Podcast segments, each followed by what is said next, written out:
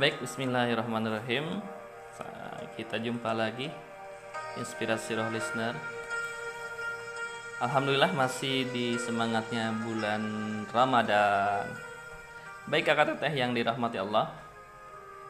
Sebenarnya apa sih yang terjadi dalam sejarah Islam bulan Ramadan itu?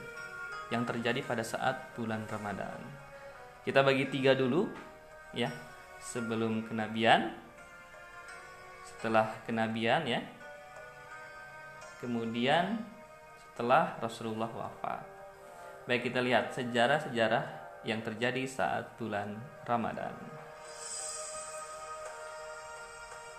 Kakak teteh yang dirahmati Allah, yang pertama adalah sebelum kenabian ya.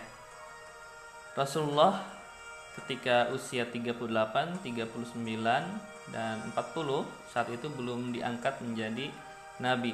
Ya, belum dipilih oleh Allah belum diutus malaikat untuk mendampingi perjuangan Muhammad Rasulullah SAW yang pasti Rasulullah melakukan uzlah di tahun tersebut dan tahun tersebut adalah tahun-tahun sebelum kenabian tiga tahun sebelum kenabian.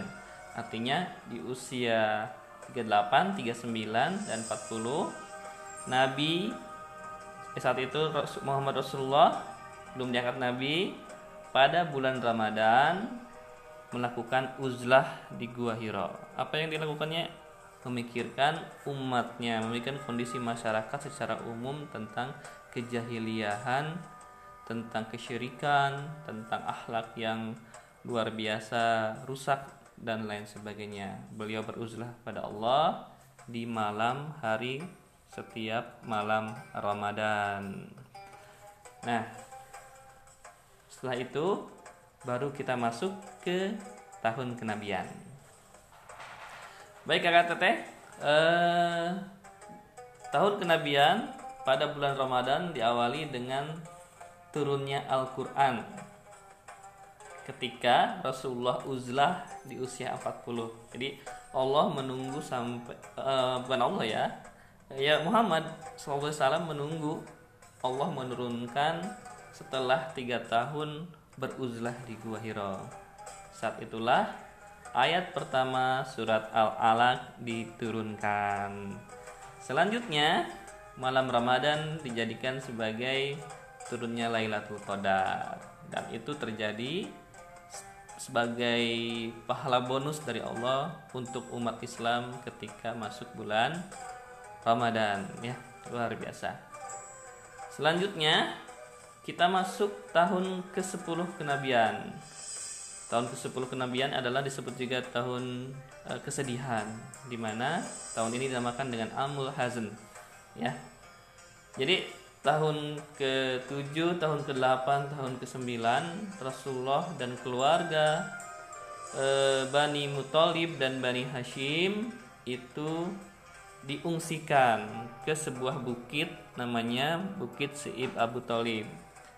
Di situlah selama tiga tahun Rasulullah diboykot, tidak boleh diajak ngobrol, tidak boleh diajak berdagang, tidak boleh ada urusan pernikahan dengan kabilah tersebut ya, dengan Bani Muthalib dan Bani Hashim. Akhirnya inilah yang menyebabkan Bunda Khadijah semakin menurun kesehatannya.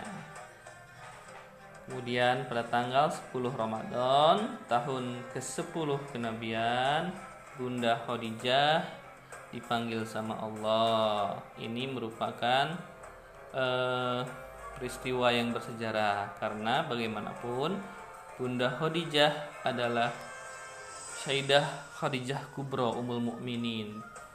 Ya, beliau menemani Rasulullah sampai pada titiknya pemboikotan ya. Beliau dimakamkan di Janatul Makla pemakaman Makla ya. Oke selanjutnya kita masuk ke hijrah ya pasca hijrah. Artinya masuk era Madinah pada tanggal 17 Ramadan ya di tahun kedua Hijriah terjadilah sebuah peperangan ya yang disebut dengan peperangan Badar. Perang ini adalah antara kaum muslimin dan kaum kafir Quraisy yang berlangsung di pertengahan bulan Ramadan. Dan kondisinya mereka sahabat-sahabat dan Rasulullah adalah sedang berpuasa, tepatnya 17 Ramadan ya. E, di sebuah lembah bernama Badar, kurang lebih jaraknya 140 km arah ke barat laut dari kota Madinah itu menjadi tempat saksi perjuangan tahun-tahun pertama Rasulullah untuk melawan ya berapa jumlah yang tiga kali lipatnya lebih dari seribu orang. 313 melawan seribu orang. Nah Alhamdulillah perang ini dimenangkan oleh kaum muslimin. Oke kita lanjut lagi. Nah eh pada saat perang Badar, eh, sahabat Utsman bin Affan tidak ikut serta dalam perang Badar, tetapi eh, Rasulullah menetapkan Utsman bin Affan adalah sahabat ahli Badar. Kenapa eh, sahabat Sayyidina Utsman tidak ikut berperang? Karena harus mendampingi istrinya, istrinya yakni Syaidah Ruqayyah bin Muhammad Rasulullah Shallallahu Alaihi Wasallam karena sakit dan harus eh, apa namanya harus eh, dirawat ya lumayan sakitnya. Akhirnya Utsman bin Affan tidak ikut perang Badar. Nah, saat Zaid bin Harisa menyampaikan berita gembira dari Badar tentang kemenangan kaum muslimin, Syaidah Ruqayyah wafat. Saat itu usianya masih eh, masih muda masih belia 22 tahun. Beliau wafat jenazahnya dimakamkan di pemakaman Baki Madinah jadi kalau nanti eh, ke eh, Masjid Nabi Nabawi di Madinah ada posisinya sebelah kiri dari Raudhoh ada pemakaman yang besar pemakaman Baki baik kita lanjutkan kakak teteh eh, Tahun ke-8 Hijriah masih di bulan Ramadan terjadi pada tahun eh, apa? 8 Hijriah ya. Tanggal 10 Ramadan. Nah, pada tanggal 10 Ramadan Rasulullah dan para sahabat berangkat. Berangkat ke mana? Berangkat ke Mekah untuk menaklukkan Mekah atau Fatu Mekah ya peristiwa dinamakan dengan Fatu Mekah akhirnya Mekah tunduk dan ini menjadi salah satu sejarah yang luar biasa. Masih eh, di bulan yang sama penduduk Taif yang dulu eh, melawan apa menganiaya Rasulullah ketika eh, dakwah di sana eh, akhirnya Taif juga diserahkan selama kurang lebih mengalami pengepungan oleh pasukan pasukan Rasulullah. Ya, uh, jadi nyambung ya dari saat uh, apa foto Mekah langsung ke kondisi pengepungan Taif. Baik kakak teteh selanjutnya perang Tabuk. Nah ini perang Tabuk ini sebenarnya eh, bulan Rajab peristiwanya tapi perjalanannya itu cukup jauh hingga Rasulullah itu baru kembali ke Madinah itu pada eh, pada tanggal 26 Ramadan di perjalanan jauh sekali ya jadi perang Tabuk ini adalah perang yang terjadi ketika ada informasi eh, Romawi akan menyerang ke Jazirah Arab. Akhirnya eh, Rasulullah dan para sahabat bergerak ke wilayah Tabuk. Perjalanannya kurang lebih 750 km. Kondisinya sangat eh, payah sekali. Kondisinya panas karena Ramadan itu Ramadan kan ter, artinya membakar ya. Saat-saat eh, musim panas lagi tinggi-tingginya harus berjalan sedemikian jauh.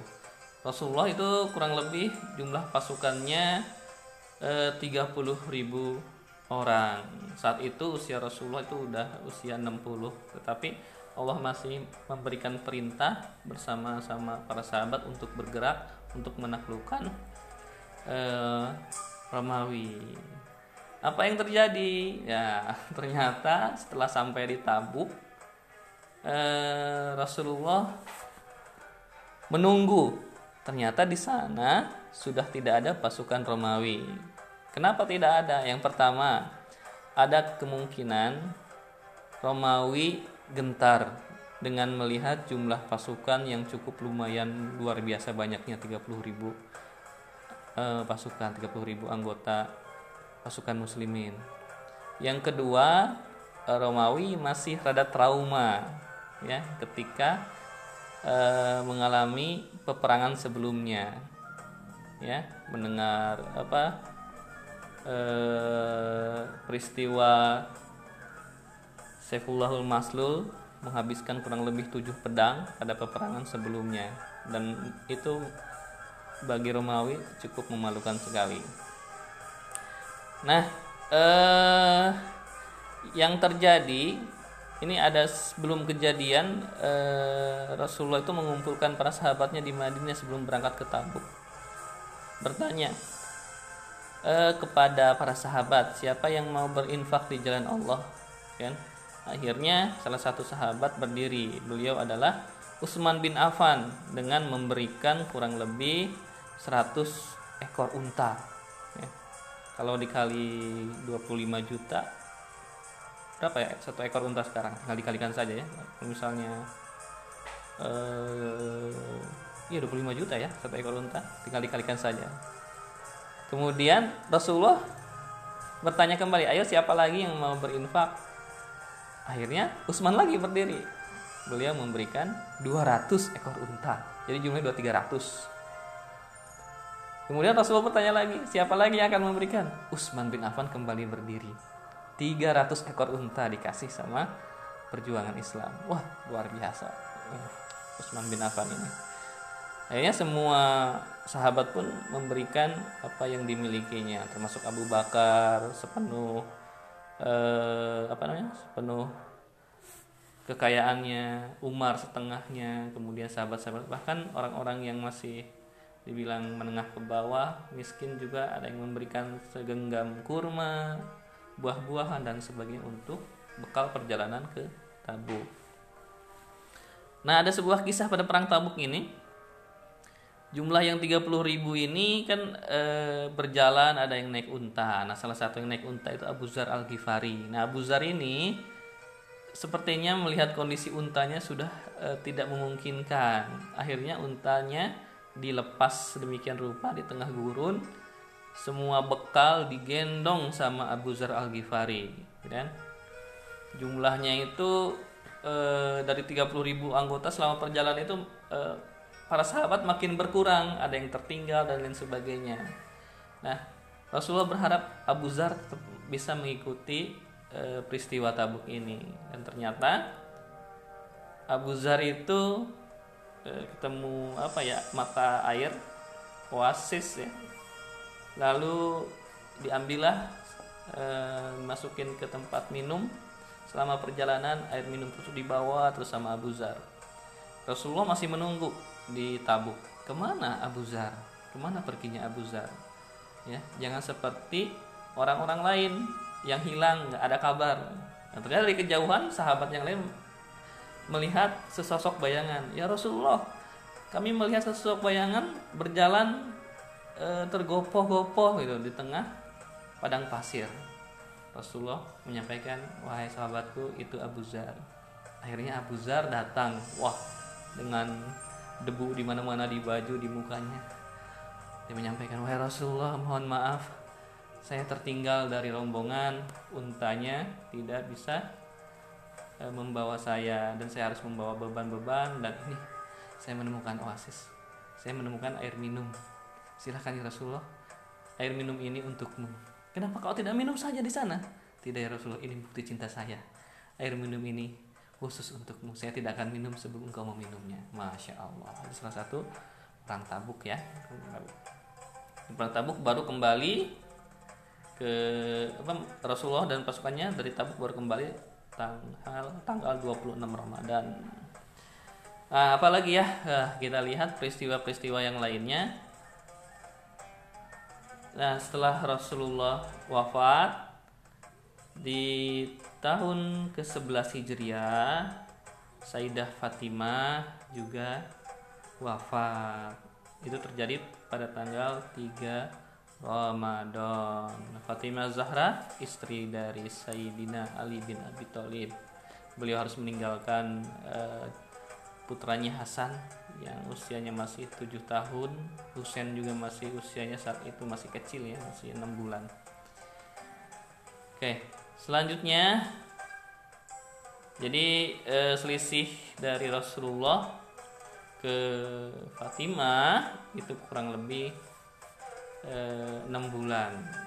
Jadi pada hari Selasa 3 Ramadan 11 Hijriah Fatimah radhiyallahu anha wafat di usia yang masih muda usianya masih 28 tahun. Oke selanjutnya eh, tahun 40 Hijriah ya tahun 40 Hijriah itu ada kejadian tanggal 17 Ramadan eh, Sayyidina Ali karamallahu wajhah juga meninggal dunia setelah dibunuh oleh Ibnu Muljam, seorang Hawarij. Ya. Masing-masing ada siapa tuh? Dengan temannya Abu Rok sama Amr bin Abi Bakar At-Tamimi. Mereka berikrar untuk membunuh Ali, Muawiyah dan Amr bin As ya. Akhirnya tanggal 17 Ramadan Ibnu Muljam menuju pusat Eh, pemerintahan Ali bin Abi Thalib di Kufah di sana dia mulai merencanakan dengan menghadang Sayyidina Ali saat membangunkan orang-orang untuk sholat subuh ya Ibnu Muljam eh, apa menusuk Sayyidina Ali sampai ia berkata eh, bahasanya apa ya eh, tidak ada hukum kecuali milik Allah bukan milikmu dan bukan milik teman-teman wahai Ali Ya, masya Allah, ini dari golongan Hawaris ya. Oke, mungkin itu ya. Sayyidina Ali pada tahun 40 Hijriah wafat dan dikuburkan di wilayah eh, apa namanya itu ya saya lupa dimakamkan di yang pasti dimakamkan di Kufah dekat eh, istana kepresidenan gedung Imarah sekarang. Oke, kita lanjutkan lagi ya, peristiwa apa ya selama bulan Ramadan. Oh iya, peristiwa eh, pembebasan Andalusia. Ya. Andalusia adalah sebuah wilayah di Eropa. Eh, nama Arab yang diberikan untuk sebagian untuk bagian semenanjung Iberia. Saat itu tahunnya 711 ya masa pendiriannya sampai dengan abad ke-15 1492 Masehi ya. Pada tanggal 28 Ramadan tahun 92 Hijriah, Panglima yang kita kenal dengan namanya menjadi sebuah selat Gibraltar, Tarik bin Ziyad dikirim pemerintah Bani Umayyah untuk e, menaklukkan Andalusia ya. Jadi pada bulan tersebutlah armada Islam menyeberangi laut masuk ke benua Eropa ya. Oke, apalagi ya? Kita masuk ke tahun 1405 ya abad ke-14 ini ada terjadi peperangan Ain Jalut. Di antaranya pasukan Mongol yang saat itu sudah menghancurkan Baghdad. Maka eh, pertahanan Islam yang terakhir itu tinggal di Mesir ya pertempuran ini pertempuran terakhir yang menentukan apakah Mongol akan eh, men jajah semua wilayah e, masuk ke wilayah Afrika tapi ternyata ditahan oleh seorang sultan yang bernama e, Saifuddin Kutus beliau dari dinasti Mamaluk Mesir ya menahan pasukan Mongol di Palestina. Dan pada peperangan ini pihak kaum muslimin mendapat kemenangan peperangan yang terjadi di wilayah Ain Jalut. Ya, akhirnya pasukan Mongol eh, berhenti di sana. Titiknya terakhir di sana dan semua kembali ke Gurun Gobi ke wilayah Mongol. Dan eh, saat itu Noyan sendiri pimpinannya Kit bukan Noyan itu ditawan ya. Dan pasukan-pasukan Mongol tuntas ditutup oleh Saifuddin Kutus pernah dulu ada kajiannya seorang pemimpin yang membalik keadaan sejarah. Beliau adalah Saifuddin Kutus Oke, itu semua ya beberapa kejadian selama bulan Ramadan dan yang terakhir kami informasikan sebagai bukti kecintaan kita pada bulan Ramadan bulan yang mulia 17 Agustus 1945 itu juga terjadi saat puasa bulan Ramadan. Oke, tetap semangat buat kakak teteh. Itu dia kejadian-kejadian peristiwa dari masa Rasulullah sebelum kenabian, kemudian masa kenabian sampai hijrah ke Madinah dan kejadian peristiwa Ramadan setelah Rasulullah wafat. Kami rangkum cukup sekian. Makasih, tetap semangat buat inspirasi roh listener semua. Wassalamualaikum warahmatullahi wabarakatuh. Masih dengan Kang Ian. Ciao.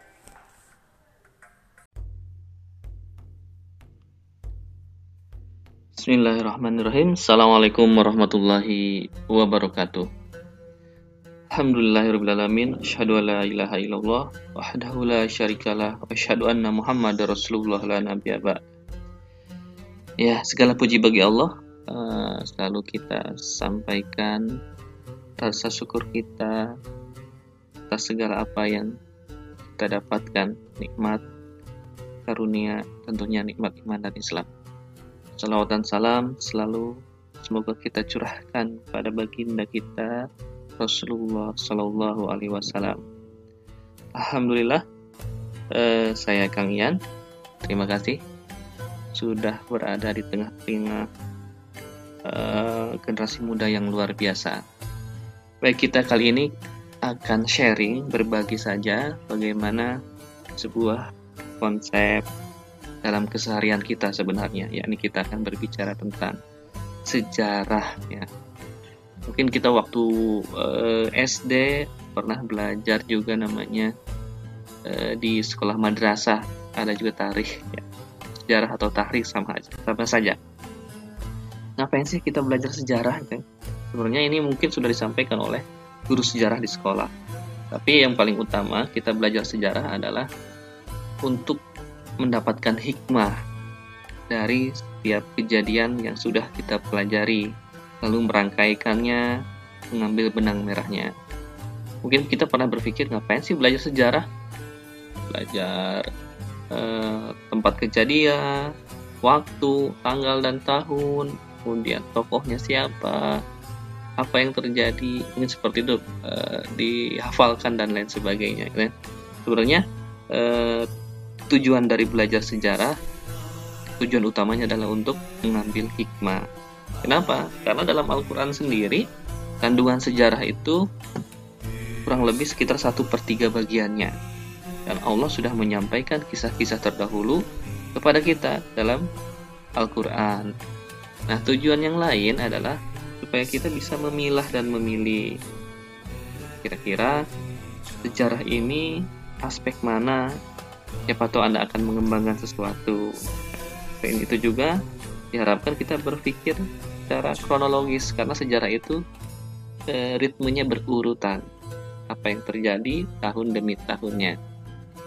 Nah, salah satu cabang ilmu sejarah dalam Islam ada namanya siroh. Nah, siroh adalah salah satu e, bagian sejarah yang berbicara tentang e, perjalanan hidup seseorang.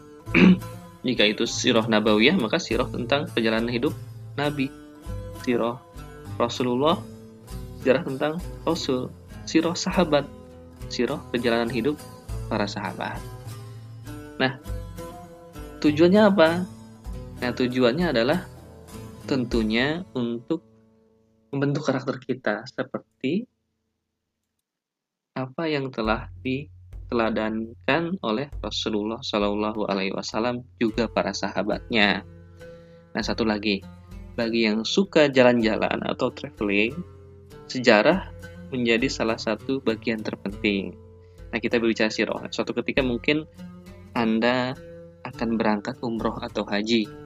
Nah ketika umroh atau haji, jika Anda memahami sirah, itu feel-nya dapat banget asli feelnya dapat banget kita akan melihat Ka'bah. Oh Ka'bah itu bentuknya yang didapatkan dalam ilmu sirah itu seperti ini ya. Hajar Aswad posisinya gimana sejarahnya seperti apa makam Ibrahim posisinya di mana lalu seperti apa makam Ibrahim kita sudah pelajari dalam sirah. Begitu juga dengan ketika Bunda Hajar kita berlari-lari antara sofa dan marwah. Sofa marwah itu apa? Gitu kan? Berapa kali kita bolak-balik? Di situ ada rumahnya Bunda Khadijah, di situ ada rumahnya uh, Arkom bin Arkom, tempat belajar Rasulullah dan para sahabat. Di tempat-tempat itulah yang Anda akan dapatkan kalau Anda dapat feel-nya jika mempelajari sirah. Dan tujuan yang lain utamanya adalah bagaimana kita menumbuhkan rasa cinta kita kepada Rasulullah Shallallahu Alaihi Wasallam. Dengan sirah nabawiyah kita akan mengenal keluarga Rasulullah, kita akan mengenal uh, istrinya, kita akan mengenal kepribadian Rasulullah, ibadahnya Rasulullah seperti apa. Kemudian juga kita akan mengenal karakter-karakter sahabat Rasulullah. Karena bagaimanapun generasi Rasulullah itu generasi para sahabat itulah generasi terbaik. Artinya semua karakter yang muncul di sana, sejarah yang muncul di sana Semoga kita bisa meneladaninya. Siroh memberikan kita inspirasi. Siroh memberikan kita rasa kebanggaan terhadap agama kita. Semoga ketika kita menggali terus pemahaman tentang Siroh Nabawiyah, kita akan lebih bersemangat untuk lebih membela agama kita seperti Rasulullah membela kaumnya saat itu dan tentu saja membela kita sampai saat sekarang ini. Baik, mungkin itu hanya pendahuluan saja. Semoga eh, di slide berikutnya kita akan lebih sharing lagi. Tetap semangat. Lihat berikut.